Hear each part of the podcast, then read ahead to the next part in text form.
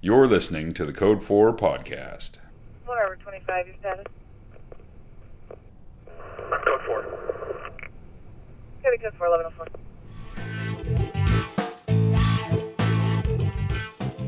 Hi, this is Jeff Richards. Welcome to this episode of the Code 4 podcast. It was recorded February 8th, 2021. In this episode, you're going to hear the story of a police officer's struggle with cumulative stress combined with using alcohol as a coping mechanism, and the effects that had on him and his family. He was fortunate to have some caring people, including his wife, a supervisor, and Code 4, help him get back on track. My thanks to him for his willingness to help others by sharing a story and for volunteering at Code 4. And now we'll get to that story.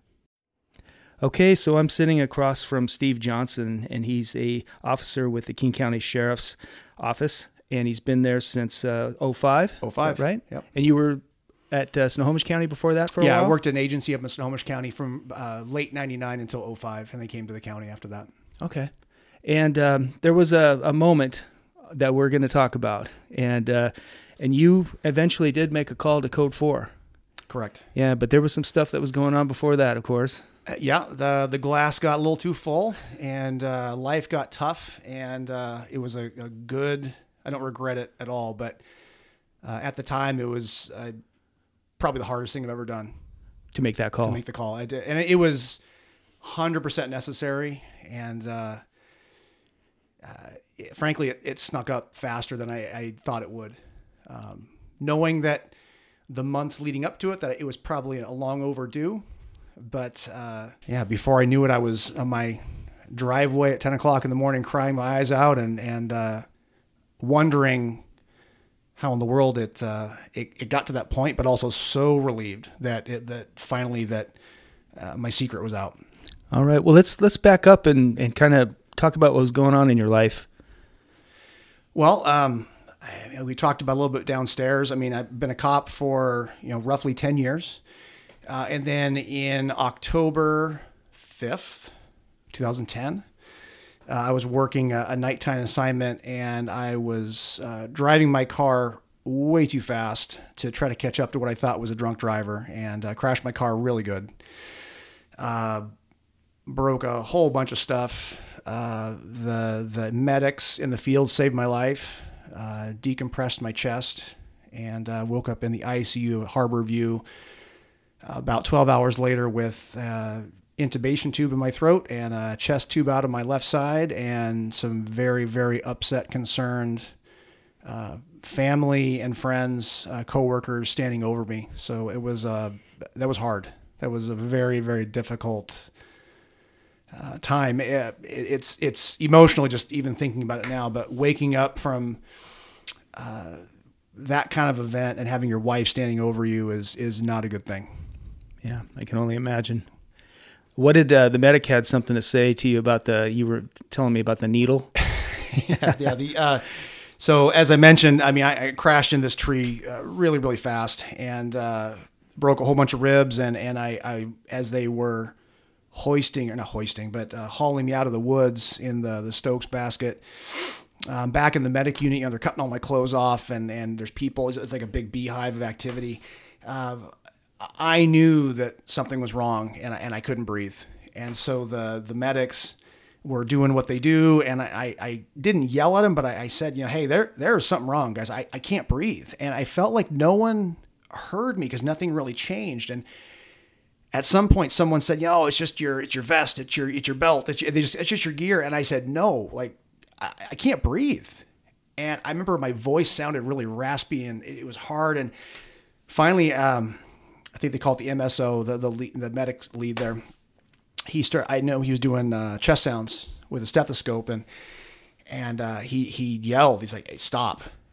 And I heard him say, "You know, he's he's got a tension pneumothorax." And uh, next thing I know, he's pulling out this decompression needle, and he's he's sterilizing my my chest with some iodine. And I I I looked right at him. I said, "Man, you are not putting that thing in me." The thing was as you know big as my finger. This this needle. And he goes, "Yeah, we are. We're putting that in you, big boy." And as he uh, slid that needle in, it was below my collarbone, I believe, and and uh, I heard you know the sound of the the air coming out of my my chest, and it was like a, a tire deflating. and uh, shortly thereafter, I, I was falling asleep because the medications they were giving me, but I could breathe, which was this huge, huge relief because I was, you know, they, they told me later that I was I was in the network or not network, a ballpark of um, probably not making about another five minutes. That's what they thought. Yeah. I, I talked to one of the medics later about it, and uh, you know, they said your your heart and your lungs were just getting compressed, and you were you weren't going to be there that much longer. So I mean, they they literally saved my life. Wow. That's uh that's an amazing story. Uh, after you came back to work, how did things go? So I uh, was gracious, or uh, my boss was gracious enough to let me come back, uh, work, you know, more or less the same assignment that I, I had before. Um, I was still doing kind of a nighttime uh, traffic emphasis uh, job, and uh, you know, still doing patrol work.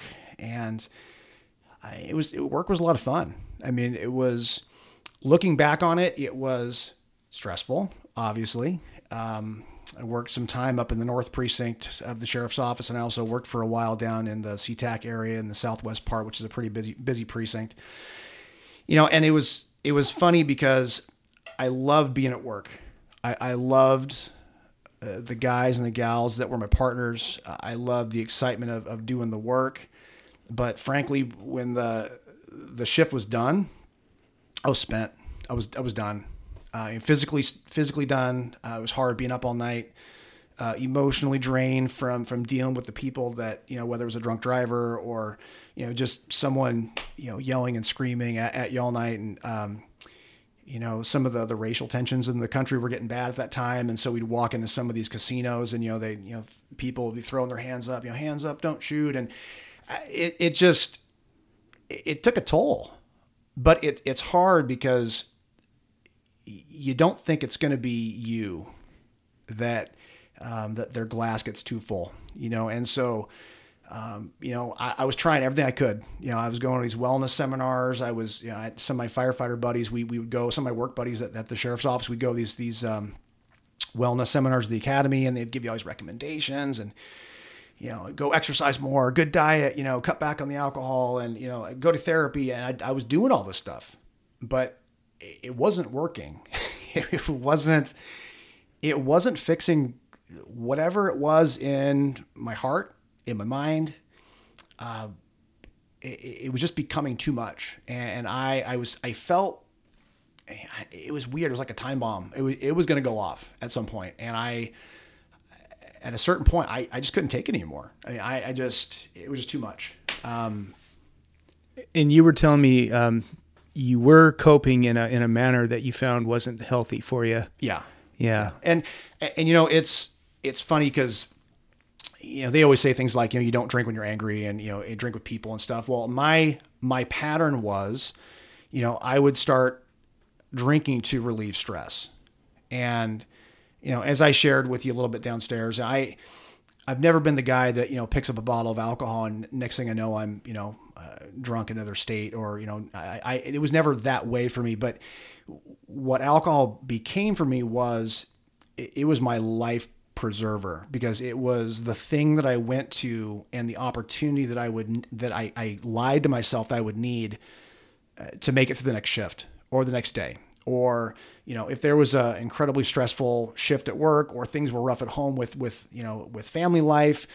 um, or you know family drama or whatever it might be I lied to myself in thinking that well I, I can get home and I can have some alcohol. I, I, I could you know drink some vodka have some beer whatever it is. I, I can make it through. That'll help. But what I was doing is I was just numbing out my stress and that stress was still there when I was done drinking. It, it didn't go away. And in the time I was doing it, I was missing out on the opportunities to be with my wife, with my kids, be present with them. Uh, and because of that, the relationships were suffering. I mean, it, it, I wasn't growing in a healthy way, and I sure as sure as hell wasn't addressing the problem that whatever it was inside my heart and my head that was compounding the stress. So it's it's a weird uh, first responders have this weird job you know we, we see and this is going to sound so you know like we hear all the time you know we, we see the worst in people and all these things it it adds up yeah it, it absolutely adds up you know some of us can can go our whole career it never be a problem. Well, you know, God bless you that you can do that. Well, I, I was not one of those guys. You know, and it, it's it's odd too because I've never had, with the exception of my, my car crash, which it was a, that was bad for that was bad for a lot of reasons. Uh, but you know, I've never been involved in a shooting. I've never had like maybe what what some people would classify as like the single traumatic, you know, stressful event. Like, you know, my my agency does a, in my view, does a great job of addressing the um, the single critical event. But I think not just my agency, but I think as a culture, as a work culture, we could greatly improve on really recognizing when the cumulative stress begins to topple over.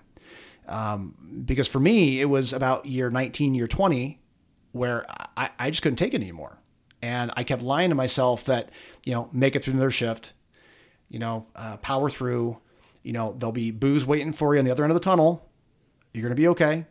Um, and, and frankly, and I wasn't drinking every day, but it was just more of a, you know, it was my, my escape, you know, so if I knew that, you know, my, my wife, my kids, cause I didn't want to involve them in that part of, of me, of who I, I created this, this kind of false identity of, you know, dad needs to go check out and he's going to go hide in the garage for a while. Well, of course I'm, I'm drinking in the garage and that I would try to recharge and I would, you know, come back in the house, but my, my wife and kids knew what I was doing. I mean, they're, they're not stupid.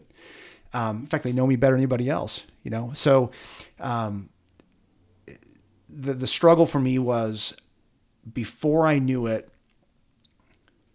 my glass just got too full. And you know, as I shared with you, you know, earlier, I, I was very lucky to have a spouse who was strong enough to uh, essentially force my hand and, and tell me, like, you, you need to get some help, you know, and, you know, I, I jokingly say she, you know, she kind of kicked me in the balls and said, Hey, you know, y- you need to get some help right now. And I knew it was time. And You know. That was before the call to Code 4. Yeah. So, um, standing in my driveway at 10 o'clock in the morning, um, you know, not blackout drunk, but I, mean, I, I was pretty loaded, um, on my phone to my boss, crying my eyes out, saying, I, I need help, you know, and, you know, they, um, and I mean they, as in the, the small network of people who helped me over the next couple of hours, um, you know, made sure that I was in a safe place, that I wasn't driving anywhere. And, and like I said, that, that was never a problem for me. I always did it at my house.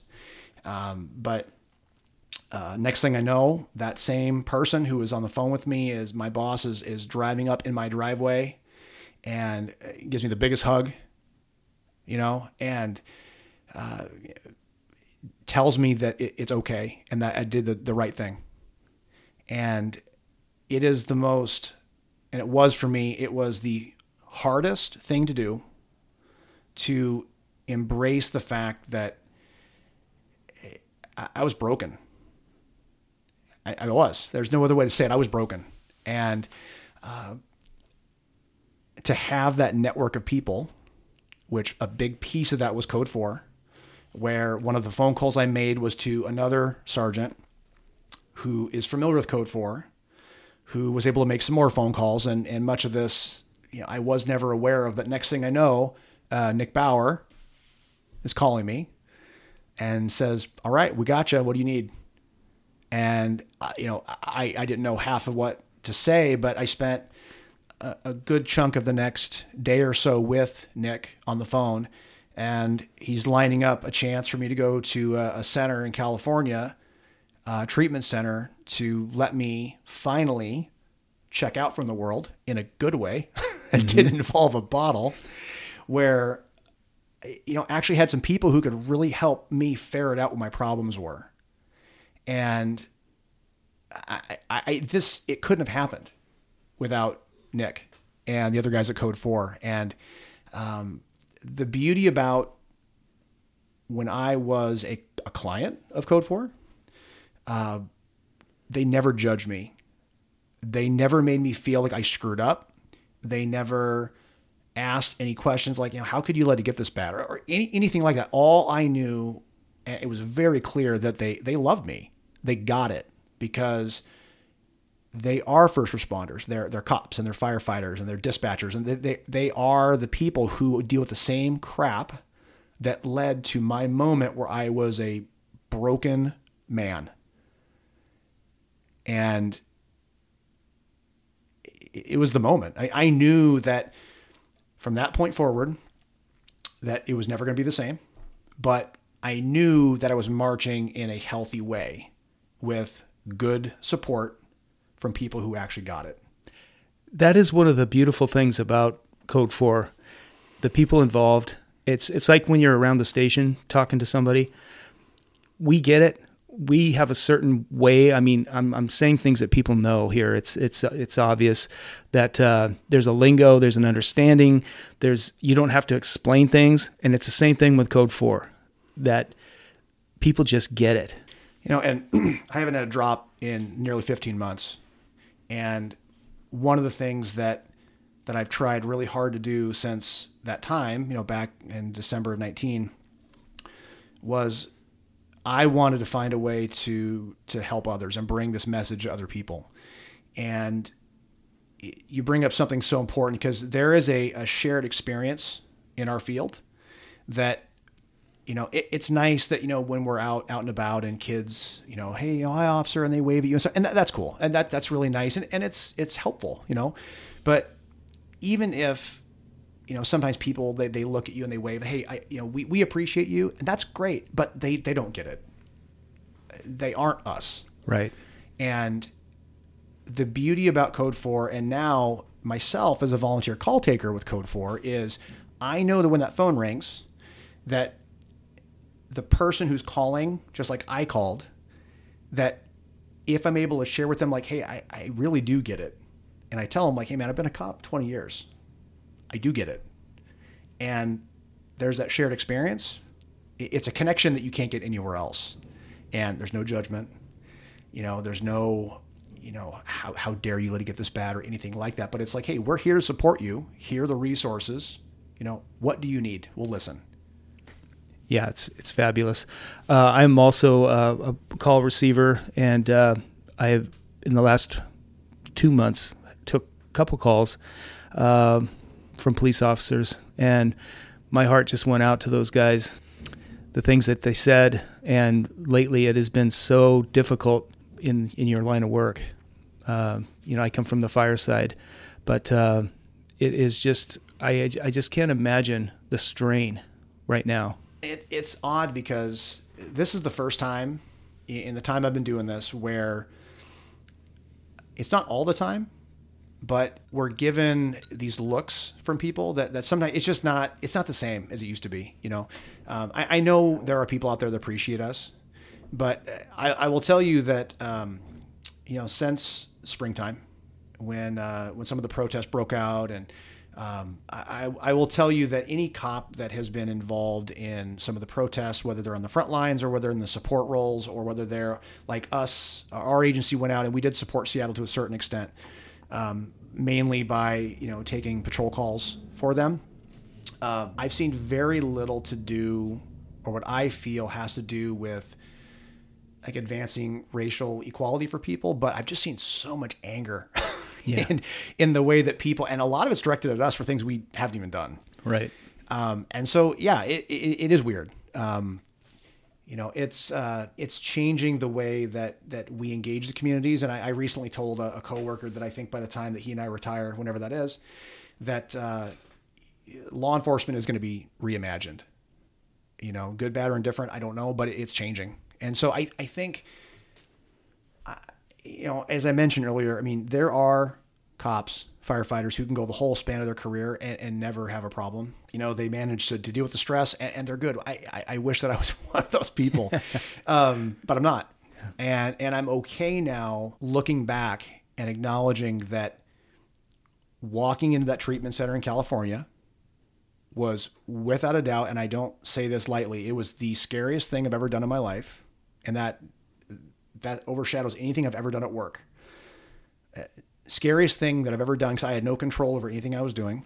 I mean, at the same time though, I could have walked out the door. No one's forced me to be there. I mean, I know I would have returned to Seattle with a very, you know, very different home life, but um, I wanted the secret to be out. And I wanted to address this nagging thing in my heart that I couldn't fix. And I couldn't, no matter what I did, no matter how many therapy sessions I went to. And I love my counselor. He's an amazing man. Um, but nothing could quite root it out. And, and I'm still working on figuring out what that, that is because I don't know what that is. But um, I have so much more peace in knowing that I'm okay with acknowledging to my peers, if if given the chance, that it's okay to be broken. Oh, where do you think you'd be if you hadn't gone? Uh, my health would have been a whole lot different. Uh, it's it's pretty awesome going to the doctor for a physical and tell the doctor, "Hey, I've been sober for you know almost a year and a half now." That's pretty rad. Um, yeah, my home life would have been very different because I would have been doing this on my, on my own. Because my, my wife and kids did not deserve to be around the person that I was. Um, and you know, and that was one of the biggest goals that I had for myself coming out of the the center in California was uh, being emotionally present to my wife and my kids, because I can assure you that for at times, not all the time, but a good majority of the time, in the months, possible years leading up to when my breaking point was, I was not emotionally present. I mean, frankly, I was hardly physically present because I was barely staying afloat. Um, uh, loud noises would trigger me. Um, I mean, something silly like we be doing dishes in the kitchen and like, you know, one of my kids, my kids who are, they're kids, they're allowed to be noisy. That's what kids are. Their voices would send me through the roof, you know, and, and now looking back on it, like, that's not okay. You know, they don't deserve their, you know, their dad be, you know, upset at them for just being kids. Um, yeah, my home life would have been completely different. So, um, I, my, I, I, I'm not an expert on alcoholism. I'm not, and I'm just, I'm still trying to figure myself out every day. But I will tell you that um, I'm an expert on what happened to me. Um, I was there, and thankfully, when the fog lifted, and I was able to see things through sober eyes, and finally start to process some of the the feelings and emotions that I was having, that it, it's okay it's okay to reach out. And, you know, this message, if it reaches somebody and, and they never need it, I, I'm grateful that, that they don't need it. But I hope that if someone hears this and they're like, you know what, that's me, they make a call. And, and they might just get another counselor or they might, you know, or if their heart of hearts, they know they need some treatment somewhere, okay, we can get them farmed out, get them some help, you know, because it's not normal to see the things we see Yeah. And it's not normal to do the things we do. And looking back on it, the reaction, the way that I was responding, I was just, I was trying to survive. You know, so thankfully, you know, i I'm very, very blessed with, you know, a wife who is beyond patient with me and, and kids who, I mean, even this morning when I'm walking out the door, I, I get to see, you know, beautiful, smiling five year old look at me in a way that I, I would, I'd be completely missing that now if I'd made a different choice, you know, and, um, those are gifts. Absolutely. Yeah. Well, I'm glad that uh, Code 4 was there, and Code 4 is there for anybody that's listening. You just need to pick up the phone and call, and it could be the one of the hardest things you do. But like Steve says, you know, there is uh, there's hope on the other side. Thank you very much, Steve, for sharing your story. You're welcome. really appreciate it. You're welcome.